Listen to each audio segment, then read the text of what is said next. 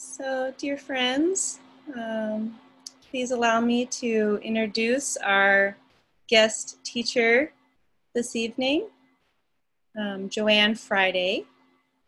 And Joanne, um, whose Dharma name is True Joy of Giving, has been a student of Thich Nhat Hanh for many years and received authority to teach from him in 2003 she is the guiding teacher for the seven Sanghas that comprise the Rhode Island community of mindfulness and considers the Dharma to be the greatest gift she has ever received. And her greatest joy is being able to share it with others. And with that, again, Joanne, thank you so much for joining us tonight. And I would like to turn things over to you.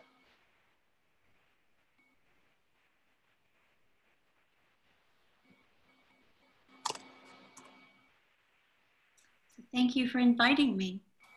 It's really fun to be able to be in Montana and never leave home. Um, I appreciate the invitation. Can you all hear me? Yeah, okay, good. Um, yeah, I don't know. Um, uh, have things been a little bit uh, chaotic in Montana at all, as they are on the East Coast, or is it simply an East Coast phenomenon? That I'm experiencing. If they've been if they've been a little chaotic, give me a thumbs up, and I'll know. A little bit, yeah. Okay. I just wanted to know that we were too far out, out of the loop here. Um, yeah, the uh, tonight I wanted to talk a little bit about, uh, and I was invited to talk a little bit about how important it is uh, to transform and heal the suffering in ourselves if we want to trans- be able to change the world or transform and heal the world. And um, when uh, Nicole said that being able to share the Dharma is uh, my greatest joy, that's really the truth. That um, I think that uh, has given us a really precious gift. Uh, I look at what Thay and the Buddha have given us as sort of being a um, a roadmap and some really good directions. And um, it's up to us to take the trip. That uh, Thich Nhat Hanh says for every hour we spend learning something, we should spend seven hours practicing.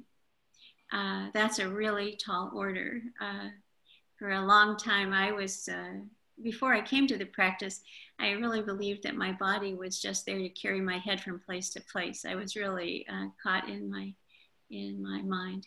So um, uh, I have just found it to be a total blessing. Um, we're on the East Coast experiencing a um, lot of uh, a lot of suffering from um, the pandemic, from uh, a lot of death, a lot of grief, a lot of um, economic insecurity, food insecurity, um, just in a whole lot of ways, lots of losses. Uh, and so, uh, to me, it's been a real invitation, uh, minute by minute, actually, to try to deepen my practice. Uh, we have lots and lots of opportunities. I find minute to minute, all day long, every day, just about, um, and I really do feel that Thay and the Buddha have given us everything that we need. I feel so grateful. I've been studying with Thay for about 30 years, and um, I'm continually more and more amazed uh, at the wisdom that he's given us. So, um, the Buddha taught us that the first noble truth is that suffering exists, and I've sort of outlined um, what we're observing over here anyway. And um, uh, I think that um, one of the biggest difficulties among human beings is our unwillingness to be with suffering. And this is what the Buddha found out when he was uh, becoming enlightened that he want, we want to uh, run away, that um, there's a Dutch theologian named Henri Nouwen And Henri Nouwen uh, said that he said, "Don't ever underestimate how difficult compassion is.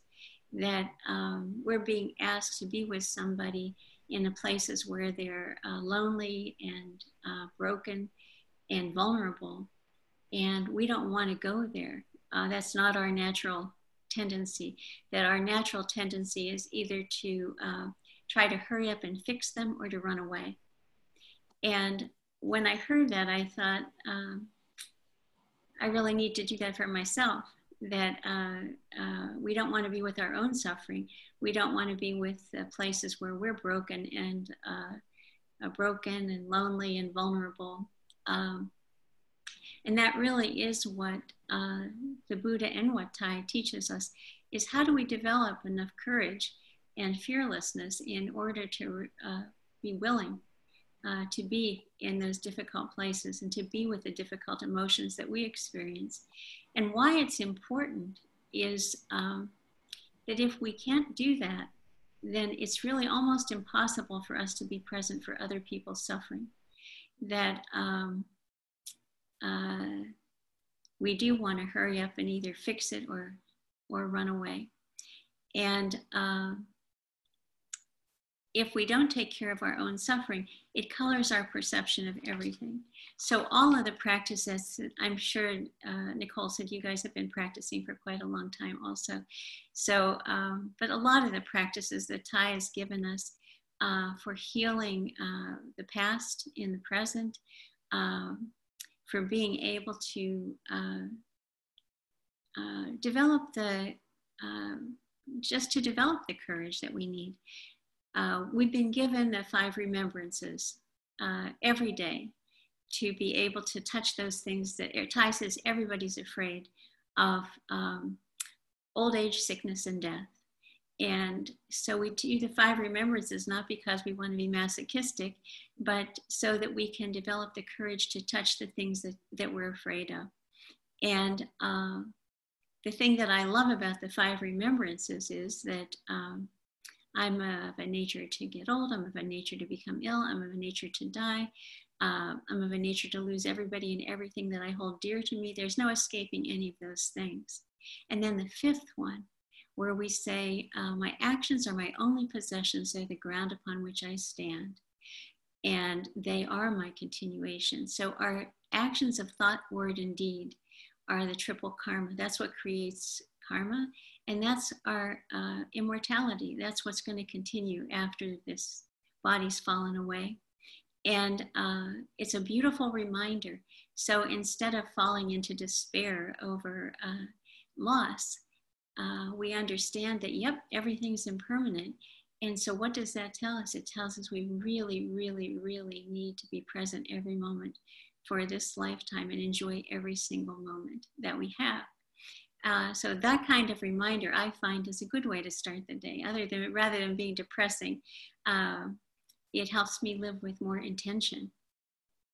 And then uh, when we do our sitting meditation, to be able to develop the capacity to choose where we place our mind, to me, is one of the greatest um, uh, forms of empowerment.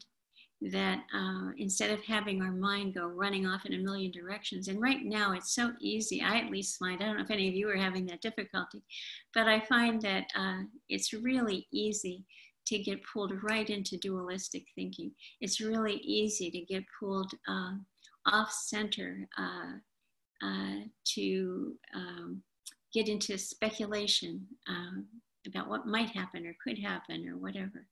And I just find that uh, having trained the mind to be able to choose where to place it is extraordinarily freeing. it is uh, one of the most wonderful things we can do. So, when we can do our sitting meditation with intention, and be able to watch the mind, notice when it's going in a million directions and bring it back and bring it back and bring it back. We're hardwiring in the capacity. The Buddha, in one of his last teachings, was talking about um, it's the uh, Sutra on taking refuge in the island of the self and uh, taking refuge in the Dharma in ourself. that every time we do a sitting meditation, we're hardwiring in that path back to that place of solidity and stability in us. That place where we're not able to be shaken, that place where not be not able to be pulled off center, that my happiness cannot be dependent on anybody or anything outside of myself. And uh, that is a real uh, blessing when we're trying to navigate the turbulent waters uh, that we find ourselves in.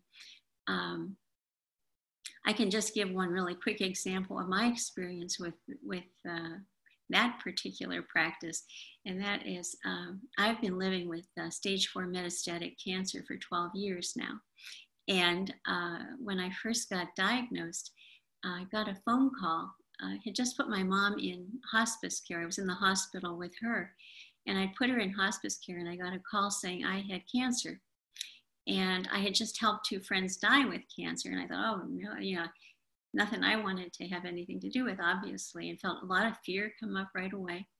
And then Thay always says, ask, are you sure?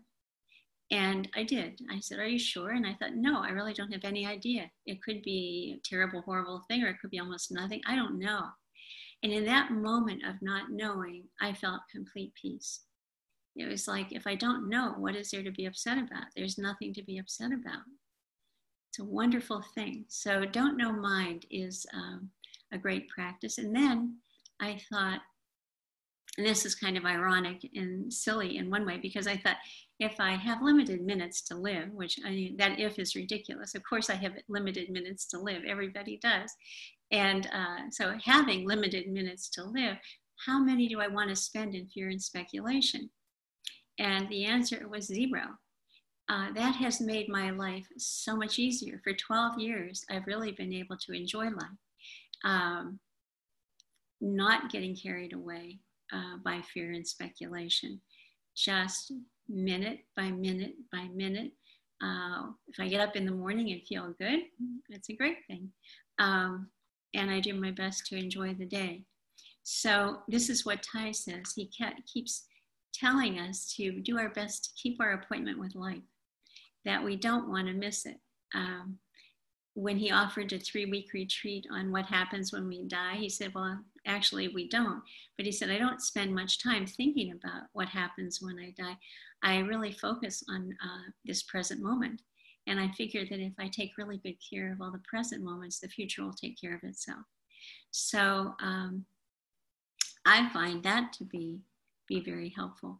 But I think it's more important than ever to, um, uh, like I said, cultivate the capacity for um, stability, to really be able to have our default position be to stop, to breathe three times to our belly, calm myself, to really look deeply in order to understand what's going on with me, what's going on um, uh, in the situation that I'm in, uh, I think that with this uh, pandemic that's happening and with everything that's happening, we've all been called upon. It's like the curtains have been pulled back, and we can, if anybody's paying attention, it seems like a whole lot of the, the difficulties, inequities, and things like that have been really exposed. Uh, we can see um, that there are things that really need to be fixed, uh, things that probably um, we need to change. And in our practice, the first thing we do is always say, What part have I played in the difficulty? If I'm having a problem with another person, if I'm having a problem uh, in any way, I look and say, Okay, what part have I played in the difficulty? One of the blessings in that to me, uh, I was recently listening to a Lakota teacher who was talking about um, the Lakota language. And uh, he also he said that we think that uh, we need to uh, save Mother Earth. And he said, Mother Earth doesn't need saving. Mother Earth is fine. She's going to keep going no matter what. She'll slough us, us off if we don't wise up, but she's going to be fine. And uh, what we need to do is to be able to recognize that she's trying to save us. So when I heard that, I thought, wow, uh, what arrogance. That's the part that really struck me was what an arrogant position that is to think that who do we think we are? Uh, like that. And I love it when that happens, when I get called upon to kind of question my view. And um, the thing that I love about our practice is that it's built right in. This is why I say I get more and more impressed with the wisdom that Thay has handed down to us the longer I practice. Because um, just as an example, when we, uh, uh, and, and the arrogance, the lack of humility, uh, the lack, if I look at any of the difficulties that I see happening in the world right now, what I see is a total lack of recognition of our state of interbeing. That if we were to uh, understand, really experience interbeing, we wouldn't have just about any of the problems that we have. Our interbeing with each other, our interbeing with the planet, our interbeing uh, with ourselves, our, our uh, understanding that uh, we're one cell in this huge organism, um, we wouldn't be having the problems that we're having, I don't think.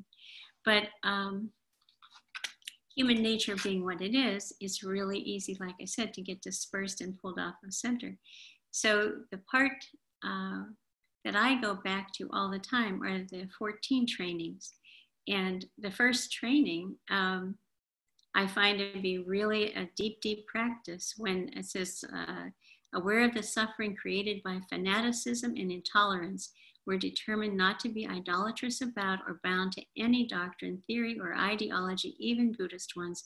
We're committed to seeing the Buddhist teachings as guiding means that help us learn to look deeply and develop our understanding and compassion.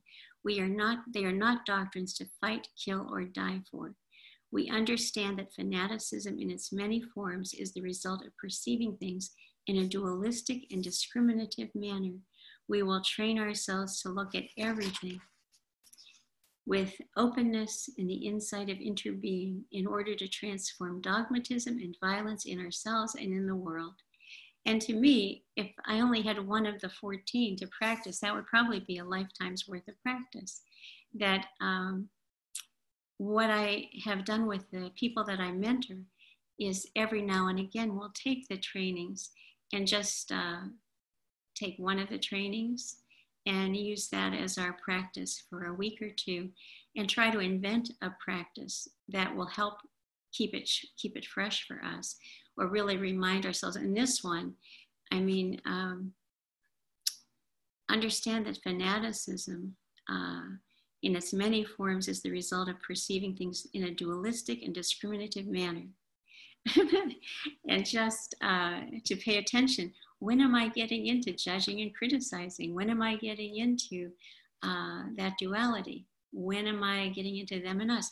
I've recently been able to sit in on a number of uh, phone calls with some folks um, uh, who are interested in white awareness and uh, anti racism. And um, it's been so interesting because uh, I've been involved in all kinds of movements since I was 17 years old, and I'm old now, which I'm very happy to say uh, that I am.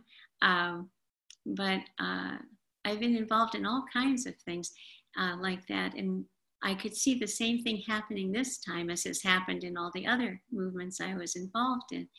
And that was that um, when people become passionate, it's like in the Brahma Viharas, we have near enemies for the different Brahma Viharas. So for uh, the Brahma Vihara of joy, say, the near enemy is exuberance, that we can get carried away and be mindless because we're so excited.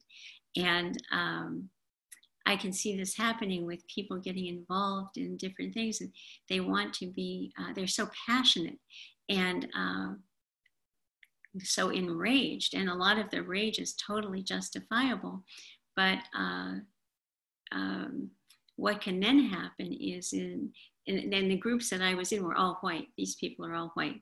And um, they were really being critical and judging of each other. Uh, you're not a good enough activist. You're not doing it the way I think we should do it. And, that is, and this is what I've seen happen every time is that um, lack of awareness of our interbeing uh, comes up no matter who we are, no matter in what milieu we're in. And it can be very destructive. Um, so to be able to just remember, uh, I tell people all the time, all I do is try my best to follow directions that I think um, Thay's given us wonderful directions in the five trainings, in the 14 trainings. Um, and uh, to not get caught in dualistic or discriminative thinking.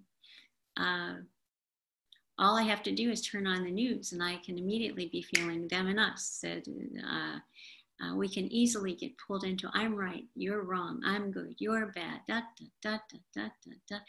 And in fact, um, it's not of any value. I um, find that uh, the things that Thay has taught us in terms of conflict resolution, in terms of mindful speech, and I believe mindful speech comes from a place of uh, transforming what's in our hearts.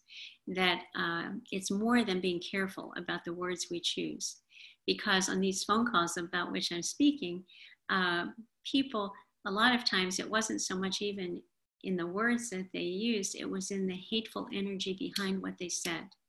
And so, if we don't transform what's in our own hearts, then uh, we may be trying to have a, a conversation with somebody with whom we disagree.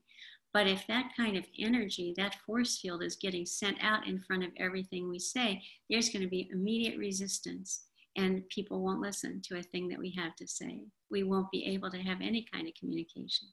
So um, that's what I find to be very helpful. I think that um, one thing I would like to share, I know we have very limited time. One thing I would like to share is just one example of how that worked. Uh, last summer, I was at a, um, I was lucky enough to be in Germany at the European Institute of Applied Buddhism with Sister Annabel. And um, she gave wonderful teachings on the sutra on uh, transforming fear and violence, which was really helpful. Um, but in that, um, that uh, sutra, it talks about how if our pride is wounded, it's like we have a sharp pointed knife in our heart. And we can see it for what it is and extract the knife, or uh, we don't recognize that we've been that badly wounded and we just hold on to the resentment and anger. And it's like we keep stabbing ourselves over and over and over and reinforcing the hurt. And so I went right from the EIAB. My husband and I went and stayed at a little hotel down on the Rhine River for a couple of days. And um, as sometimes happens, there was a, a, family there from the US that were celebrating the matriarch's birthday. And um, everywhere I went, I bumped into these people. It was just every place I was, there was this family was there. And so uh, the morning before we left, um, we were sitting at breakfast. There's a banquette, and there are little tables. And sitting next to us was the one of the sons and the mom.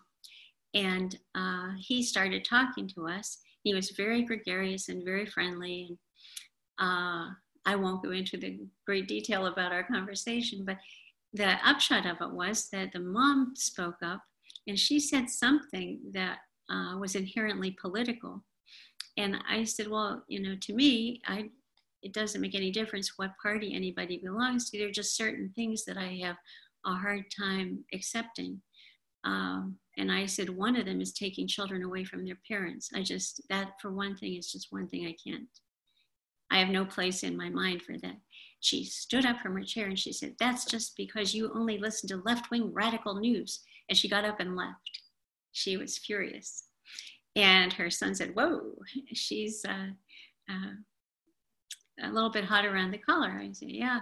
So we continued with our breakfast. About two minutes later, she's back and she stands about 10 feet away from me. And uh, her son had been talking, when she was there, her son had been talking all about their family and how proud he was of his family. And she came back and she started continuing that conversation. But she's standing 10 feet away from me. So I just thought there is no point in getting into any kind of discussion. Obviously, she's given me a clear message. And um, what's the best thing to do? The best thing to do, and I could see the sharp pointed knife in her heart. So I just said, the best thing to do is just breathe. I just need to breathe to my belly, calm myself down, and send her metta. I could just send her a lot of metta. So as she's talking and telling me about her family, I'm just sending her metta. And she gets closer and closer and closer, and she's sitting down next to me. So she's sitting next to me, and then she can't stay away from politics. And uh, so she said, Well, um, uh, she said, I'm from Arizona, and um, unemployment's terrible there, and it's all because of the immigrants. Uh, they're causing all the unemployment. And uh, that's why I get so angry. And I said, Well, I'm from Appalachia. You could not be talking to anybody that agrees with you more about unemployment. I said, I had a front row seat to watch all of the men in this valley, the river valley where I lived, become unemployed. And I saw the violence of poverty. And I saw how cruel it was. It was like sandpaper on their souls that um, they were embarrassed, they were ashamed, they were heartbroken at not being able to uh, provide for their families. It was just, uh, just agony. And I said, so, you know, when it comes to talking full employment, you're preaching to the converted. Uh, we're definitely right on the same page. And um, because I thought all I can do is try for common ground. How can we find some common ground? And it turned out that the next day, and then we ended our conversation. We finished breakfast and took off. And then uh, the next morning, we're checking out of the hotel. And who's checking out at exactly the same moment? The family from uh, the States. And so um, this woman brings her daughter over, a grown daughter that I had not met. And she said, I want you to meet my friend Joanne. We had the greatest conversation at breakfast yesterday morning. And she was going on and on and on. And then she gave me a hug goodbye before they left. So to me, and I turned to my husband, I said, Thank you, Thay. Thank you, Sister Annabel. because I needed those reminders to uh, not take the bait and to instead try to try to understand. Can I deeply listen in order to understand the person who's talking and to see the uh, fear in her, to understand the fear and the pain and suffering in her?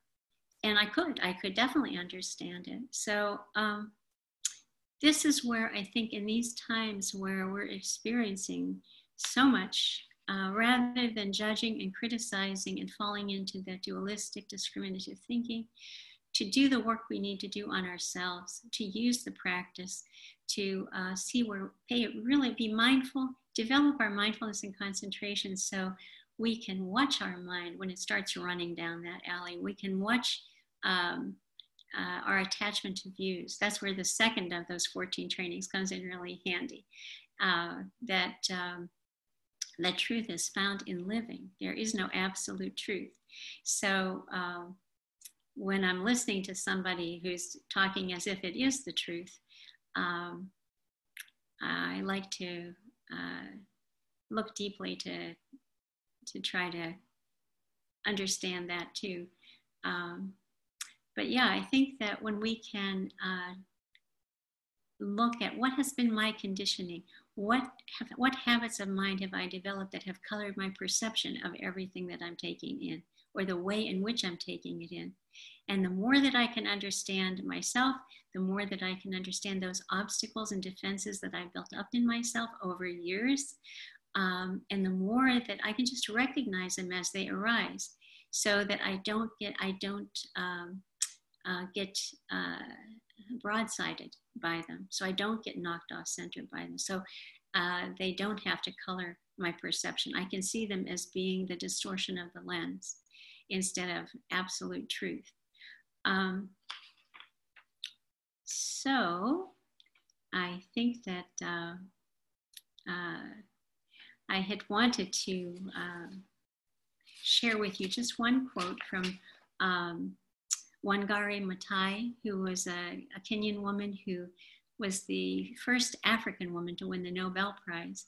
She had done, created a huge project for reforestation.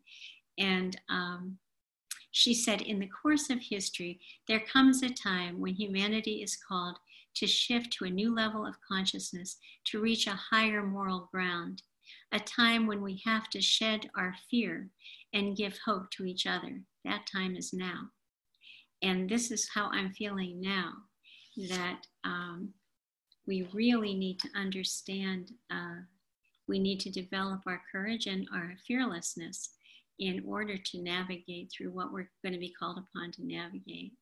And so we can truly be present and be of some help for each other. Um, and I think that the way that we can do that is exactly what Thay tells us, and that is to very be gentle with ourselves. We don't try to force anything. We don't try to um, uh, be militaristic in our practice. We can be very gentle with. I call it gentle diligence over time. That uh, I have found that there's so much has been transformed in my consciousness, not by forcing anything, but just trying my best to be mindful day to day in day to day practice.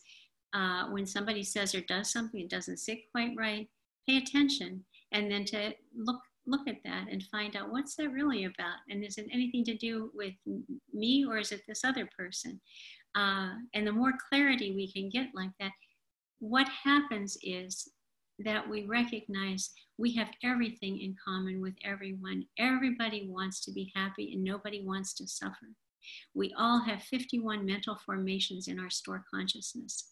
We have the potential for love, hate, anger, uh, joy, um, all of it. And depending on which seeds in our consciousness we water, those are the things that will manifest in our minds. And so uh, when I know that about myself, it helps me to have a whole lot more compassion it allows me to accept my humanity, that I'm a totally limited human with uh, the potential for anything. Depending on which seeds of mine get watered, I could be capable of anything that anybody else is. It helps me to have more understanding and compassion for other people. And so, if it's okay, I'll just end with a poem. There's a poem by uh, Danna Faulds, and it's called Always Into Love. On this voyage of the soul, May we be bridge builders, our common ground visible beneath the surface differences. May we braid the threads of reconciliation into a chain of possibility that joins, heals, and includes what once seemed separate. May our shared prayer be answered to grow so open that there is no them or us, only the one moving always into love. Thank you so much for your true presence this evening. And thank you again for inviting me. It was lovely to be with you.